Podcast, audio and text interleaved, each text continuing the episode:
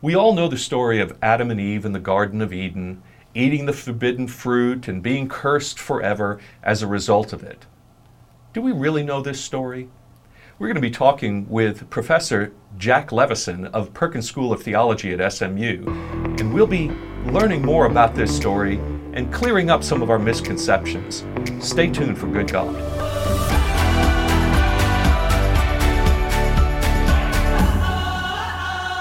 Welcome to Good God, conversations that matter about faith and public life. I'm your host, George Mason, and I'm delighted to welcome back to the program Jack Levison.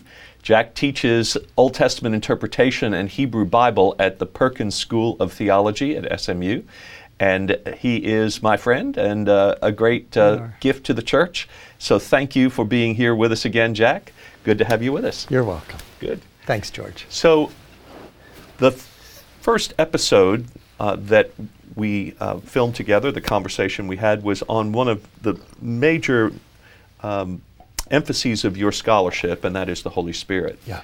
Uh, but when you were actually just getting started uh, doing your PhD, uh, you you wrote on the story of Adam and Eve and uh, the the work that you did uh, with a little known but highly influential text called the Life of Adam and Eve, which was a a, a Jewish uh, what we call intertestamental piece of, of writing, and I, I think it's there's so many ways to go with this, but the story of Adam and Eve is so fascinating to yeah. all of our religions and to the way we interpret that in our faith traditions. Let's just dive in and talk about okay. Adam and Eve. Most people think they already know the story, they don't even have to go back to read it in Genesis. But my goodness, we take so much to our reading of it that we, we almost can't hear what the text itself says. That's right. So tell us the story uh, over again and tell us where we go wrong uh, in interpreting it. That's oh, a big, how fun. big question. I know, but you I got, know, right? My Only 30 gracious. minutes. Okay. Yeah, I'll try to make this brief. Okay. Um, basically, we do not have Adam and Eve from the start. We have a man who is placed in a garden somewhere in the Middle East in the story. Yes in Eden, where all the rivers converge, right. belly of the earth. And he is told to take care uh, of the garden. And then God sees that it's not good that that man should be alone. And that man is called Adam, yes. which can mean, as you know, either man or human. Yes. Or Adam. Earthling. Earthling. Yeah, so it's From not necessarily a proper name yet. Yes. So the earthling is put in the earth uh, made from the earth mm-hmm. to be in charge of the garden, and he's alone, and it's not good. And God sees that it's it's not good that the man Adam should be alone. So begins to parade all the animals in front of Adam, and Adam realizes the porcupine would not be a good mate, and the giraffe would certainly not be a good mate, and so uh, God. Uh, puts Adam asleep and takes out of Adam's side uh, someone else. Adam wakes up and says, Oh my goodness, she is woman because she's from man. In the Hebrew, she's Isha because she's from Ish. And they are naked and unashamed. Yes. And they are together. Mm-hmm. And the man will actually leave his house to join the woman, it says. It becomes sort of a the basis of an interesting kind of marriage where the man leaves and joins the woman, but we'll uh-huh. go there another time. Yes. And then the serpent begins to talk. Mm-hmm. And the man and the woman are together, and the serpent begins to talk to them and to raise doubt, the seeds of doubt. Did God really say? God didn't say that you would die on that day and raises the seeds of doubt. And the woman begins to talk to the serpent, and the man is standing there but does not intervene. And then the woman, of course, takes of the notorious fruit, eats the fruit, and not everything necessarily begins the apple. To, it's yeah. not an apple. Right. No, yeah. it's, it's not an apple. Yes. Yeah. Uh, the makers of POM Juice thought it was a pomegranate. They yes. had this uh, censured, uh-huh. um, wonderful uh, advertisement, very very sensual advertisement. It's no longer no longer allowed to be seen that it was a pomegranate, and so um, everything begins to fall apart. Mm-hmm. And God comes into the garden in the cool, it's actually the wind of the day, mm-hmm. the ruach of the day, and begins to ask them where they are. Adam, yes. where are you? Adam the man blames the woman for what happened. The woman blames the serpent for what happened. And then uh, God essentially allows the consequences to unfold. They're interpreted as curses, but they're really consequences Okay. of this breaking of all the relationships. And so the serpent, which had apparently hands and everything, will be on its belly and eat dust. The woman will have pain in childbirth and will be will have a deep desire for her husband and he will rule over her and then the man will have pain same word pain um, as he eats the bread that he's toiled for Yes. and then they're expelled from the garden that's awfully long but that's the story All right, so now let's get into some of the places where we have perhaps taken this story into dangerous territory for us, into ways that have had unnecessary consequences. Oh, yeah. Right. So take, for instance, the creation of the woman from the man to begin with. You say that the text says that God looked upon the animals and did not find a mate uh, was right for Adam. And so God made the woman from the man, and he looks at her and says, Bone of my bones and flesh of my flesh, she shall be called woman. So the first thing that we see there is that it is not her unlikeness exactly it is her likeness to him, the sameness. The unlikeness is between them together and the animal world. And yet, in so much contemporary theology, Ah. we have what's called nowadays complementarianism, which is to say, uh, men and women are fundamentally different from one another and therefore have different roles. They are equal in dignity, it's said, but they are different in roles and they are stacked in a hierarchy. That's not in the text, is it, Jack? No, you have to read this through other texts Yes. which you've interpreted, typically the letters of Paul, Yes. to find that in the text. Let's let's take a step back. Yes. Before she's made, God makes what's called in Hebrew, you know this, an ezer kenegdo, Right. which gets translated in the King James, I think, as a helpmate. Helpmate, Which, right. of course, we think of as a helper, daddy's little helper, little assistant, that kind of thing, until you look up the Hebrew word, word searches matter, and you look up Ezer every other place in the Bible, I think almost without exception or without exception, it's God. God. God God delivers us. God is our help in Yes. trouble. Right. And usually it's in battle. Yes. And so the word used of the woman before she's ever on the scene is the word typically used of God in battle, helping those who are embattled. So even So- before she's on the scene, she's not an assistant. She is Eve, the warrior princess. She is Eve, the warrior princess. She Yeah, yeah. is a mighty woman going to rescue Adam from something. So the first thing, before she's on the scene, she's an Ezer Kenegdo like God. The second thing, as soon as he sees her, he doesn't say, I got to get my, you know, men are from, women are from Venus and men are from Mars book and have God Right. sign it.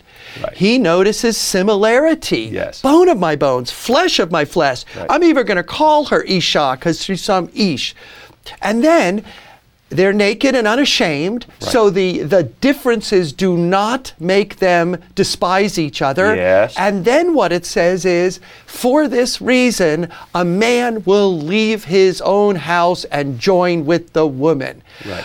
So it's a reversal of what Right. we do. So I always teased my undergrad saying, why would the woman take the man's name Mm-hmm. when in fact it was the man leaving his house to take the woman's Oh, life There you on? go. So all of Genesis 2 is either deliverance by the woman, equality between man and woman, the man he leaves what he knows to join the woman, and all of this, of course, in the light of Genesis 1, where male and female are created in the image of God. There is Right.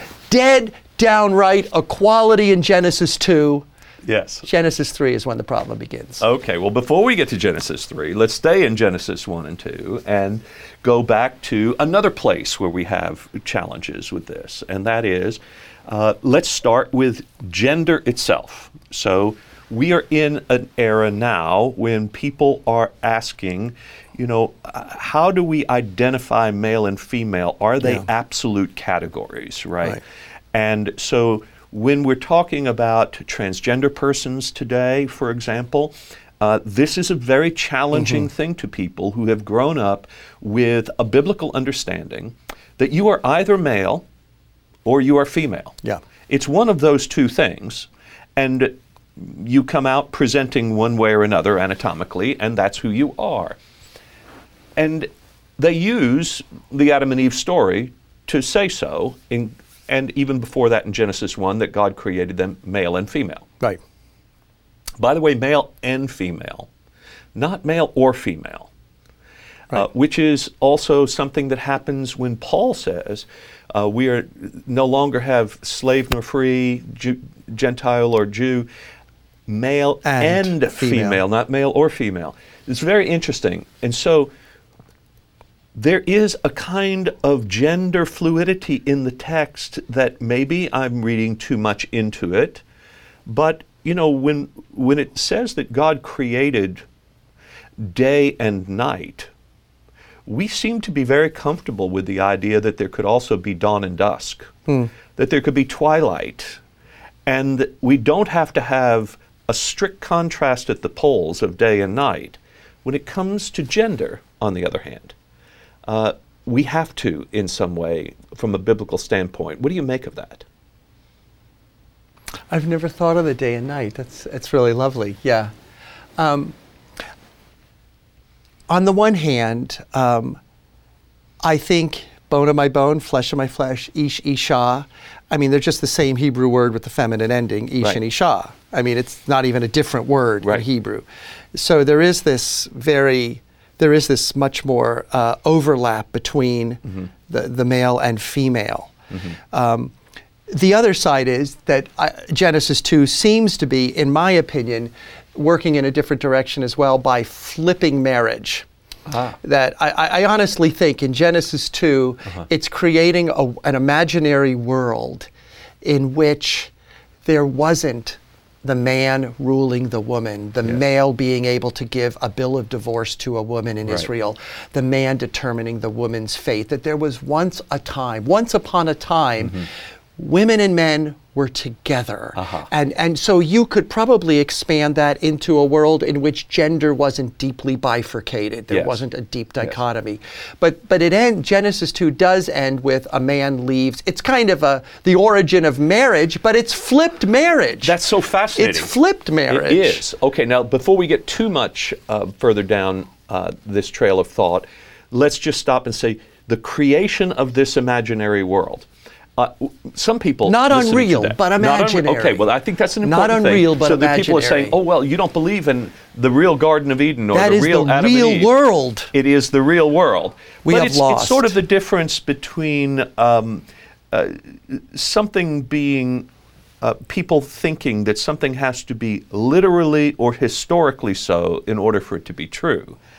And what you're saying here, uh, if we read between the lines of what you just said, is there was a purpose to the writing of this that came after the experience of brokenness Yes. that Yeah. wanted to go back and say, this isn't the way it was supposed to be at the beginning. Yes. And you start right there with the way it's supposed to be. Right, right. It's supposed to be Ish Isha. It's supposed to be where women are the ezer, the deliverer. Yes. It's supposed to be where men leave Yes. and join their wives. Yes. We don't have that world anymore. Right. That's what it was supposed to be. Okay. Um, and, and, and, and when you say men leave and, and, and join their wives, again, we're already into language here only of Adam and Eve, not Adam and Steve, as some say. Yeah, and I yeah. think we need to I think we need to unwind that a little bit too, because again, if we go back to the kinship argument, uh, it's sameness before its difference, and is this uh, text being pro- descriptive of what is normally so or prescriptive of what must be so?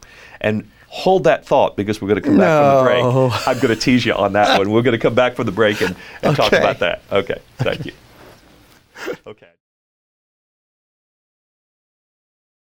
Thank you for continuing to tune in to Good God. These conversations are part of a larger program that is called Faith Commons, the umbrella organization, you might say, of Good God. Good God is the first project of Faith Commons, which is a nonprofit organization that is intended to do public theology, you might say. Uh, it's multi faith, not just Christian, Jewish, Muslim, other faiths, but all of them becoming involved in the question of how do we promote the common good together. There are so many areas of need and concern in our community, and Faith Commons is trying to help bridge the gaps uh, between religions and peoples in our community so that we can have a more just and peaceful society. Thanks for continuing to support us.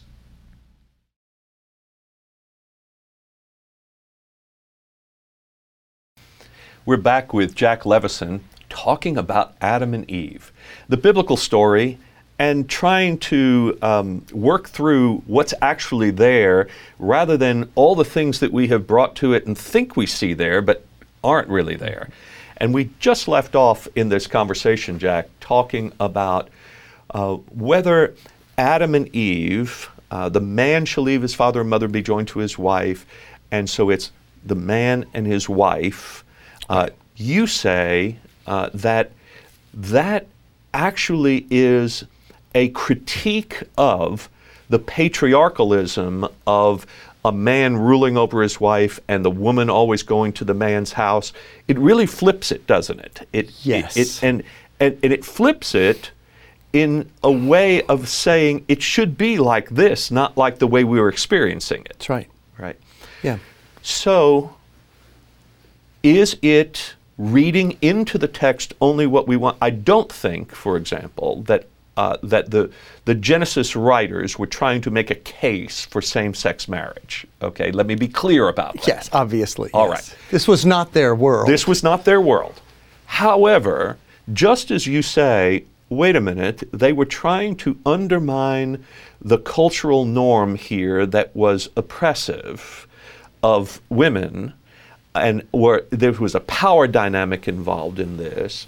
Similarly, could we not read this notion of a human covenantal relationship between the man and the woman and say that there is room for the kinship of male and male, female and female in those kind of roles, as long as the power dynamic is not present, where, for example, so often in uh, war, uh, rape is a way of dehumanizing a male. In other words, a, a, a, a, uh, sodomy becomes a way of trying to reduce the dignity of an enemy and things of that nature. And so, if we're if we're looking at what is wholesome and what is real, it's not just about well, we violated the male-female bond with same-sex relationships. Isn't it really this power dynamic that is most crucial in the conversation? You think about the so called curses in. Genesis 3. What is the curse of the woman? You will be passionate for your man. Yes. And what will he do? He will rule over you. If that's not a power dynamic, Yes. I don't know what Right, is. right. So the world we live in, we're an Israelite, we're an American. Mm-hmm. Yes. And the world we live in is that the man rules over the woman Yes. as part of the curse. Yes. What's our way out? Well, male and female are the image of God. Woman is the deliverer, the ezer. Woman and man, ish isha. A woman leaves her husband. But underlying that, to your question, George, is this is a power dynamic. Yes. He will rule over you. Right. Right. So this is not so much a gender dynamic as a power dynamic. Yes. And I think you can say then what's going on when the man leaves his household to, to go join the woman is a reversal of the power dynamic. So same sex whatever, the power dynamic has to be beneficial and good so that someone wants to leave and join the other. Yes. It cannot be coercion, it cannot be ruling, it cannot be hierarchical, patriarchal or matriarchal, even Right. for that matter, I think. If, so if that's in- what you're saying. It is, and so moving into this question of uh, of gender roles in marriage and in society, here we have a consequence of reading Adam and Eve and the so-called fall story, which is you know the eating of the, the fruit in the garden, uh, and uh, there, there's there's really no such thing biblically as a fall, No. uh, but nonetheless, the consequences that you speak of, or the curses as more popularly understood, uh, end up with a theology of some people in the church saying that the man ruling over the woman is actually her salvation. That if, if, if, he, if he does it correctly, Yes, uh, if he does yeah, it yeah. kindly and gently, but nonetheless with strength, uh, and if she is properly submissive to him, then and only then will society be ordered in the way God intends it to be, and then they will be blessed. That seems to be enfranchising forever the consequences of sin and, uh, and, and what's wrong with creation, not reversing it. Uh, so, isn't the, the the freedom is to go back to the creation rather than to the consequences of uh, of, of sin? Yes. I- And in fact, if you look at the consequences, mm-hmm. what happens to a man? You will have thorns and thistles. Well, I, I, I think if you took the broad swath of America that's on farms, Right. they would say we try not to grow thorns and thistles. We do everything we can to undo that curse Yes. so that we can grow Lovely. good corn. Lovely. And the same thing, an epidural is not a bad thing during birth. Right, right. You know, you, you don't say, oh, it's a woman's job to have pain in childbirth. Let's, Right. let's, let's accentuate that pain. Yes. Let's put her in an uncomfortable position.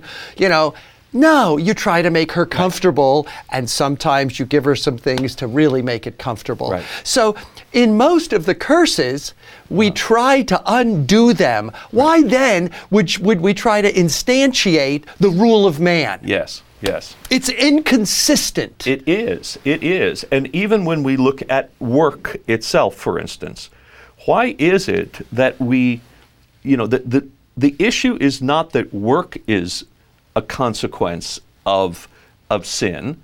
It's that we experience it as toil. Yeah. Right? That Sweat. Work as sweat. hurts. So, but same word as the birth is same Hebrew word for pain. Right. The woman's pain of childbirth is our pain Right. in eating bread.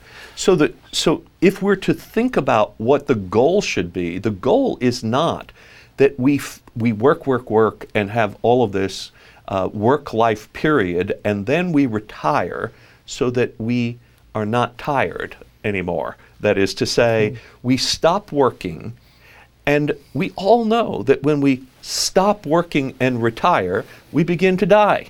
We begin to decline because our created nature does involve still work, uh, still involve. But but the healing of that is that we we don't experience it in the burden of it, right. but in the integrated nature of uh, the joy of our created being. Right. So.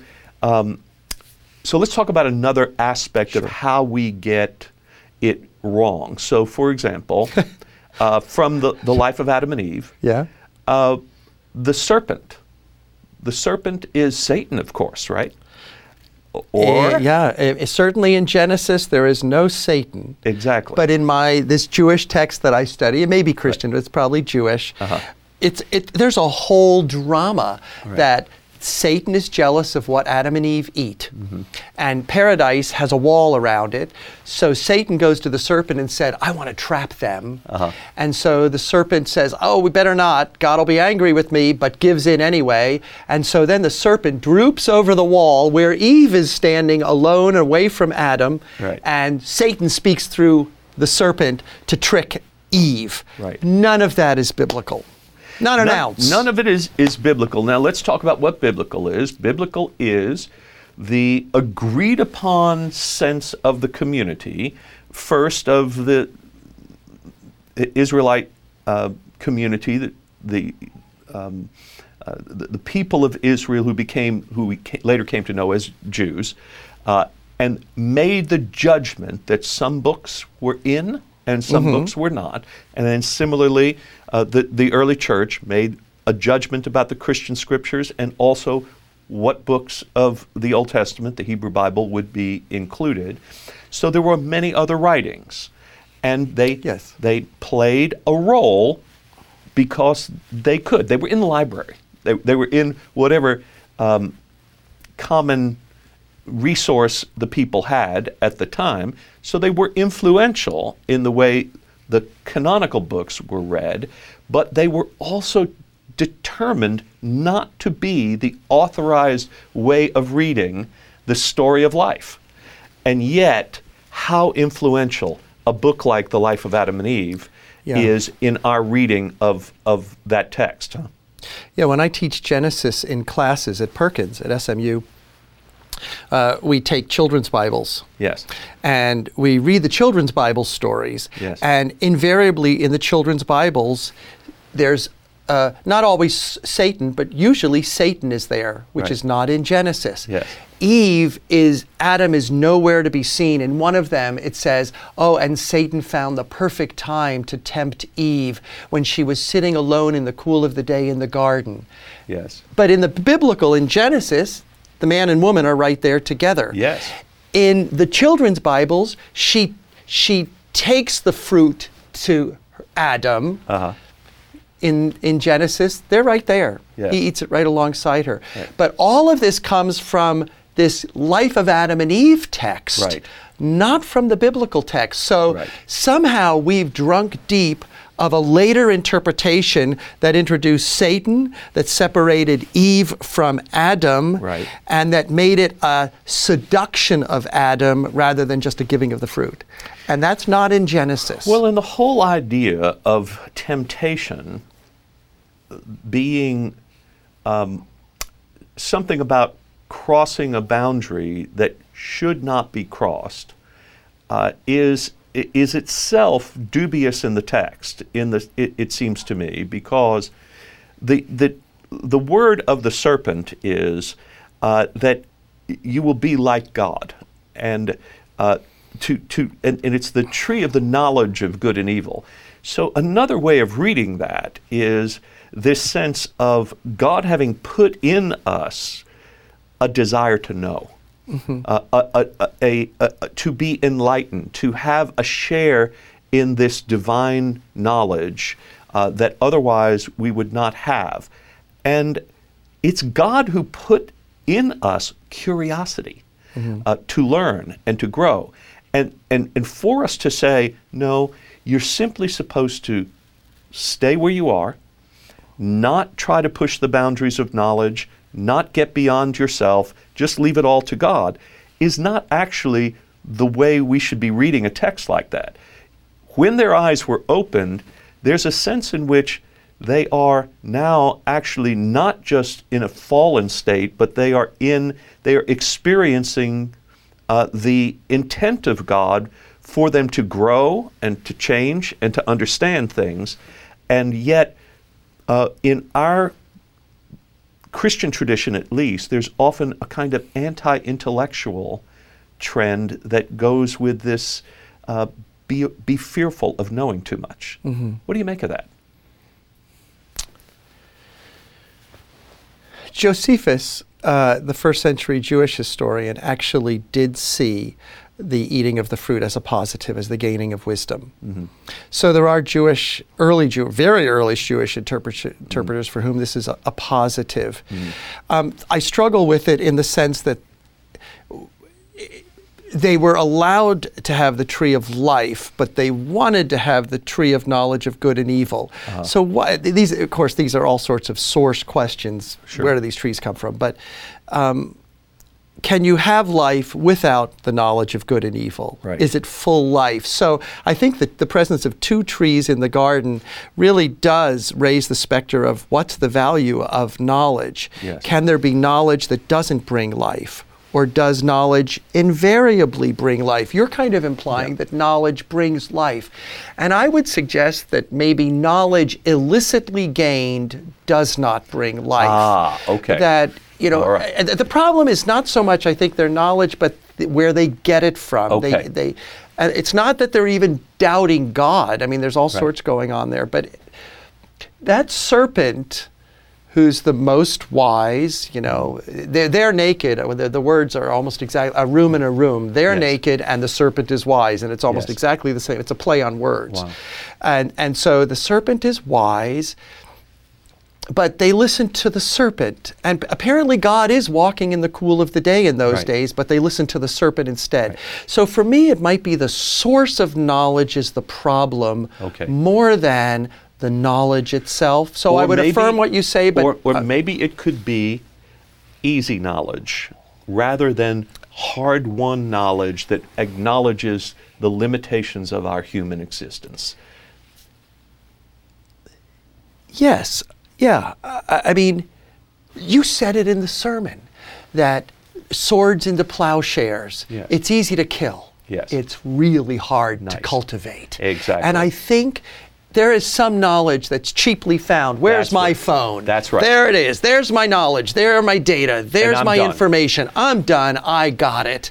But cultivating wisdom and life. There it is. Why didn't they go to that? You know, I guess they weren't. Yeah, they were allowed to eat of the tree of life. Right. Until they're expelled. Right. Why weren't they going for that tree? Nice, nice. You know? All right. Well, Jack, we can Are we go on and on all day. I'm afraid we are. We're done. We're expelled. we're ex- Expel me. That's expelled. Expelled from the garden. East Here of. George Mason. Uh, yeah, right. East of the good God. It's been fantastic Yeah, visiting with you. great. Thank you so much you. for your scholarship, for your spirit, and I mean that in all the ways that the spirit can be understood, uh, because it's clearly uh, present within you. And thank you so much. Thank Jack. you, George. Glad to have you. Yeah, you too. Okay. Thank you. Good God is created by Dr. George Mason, produced and directed by Jim White, social media coordination by Cameron Vickery. Good God Conversations with George Mason is the podcast devoted to bringing you ideas about God and faith and the common good. All material copyright 2020 by Faith Commons.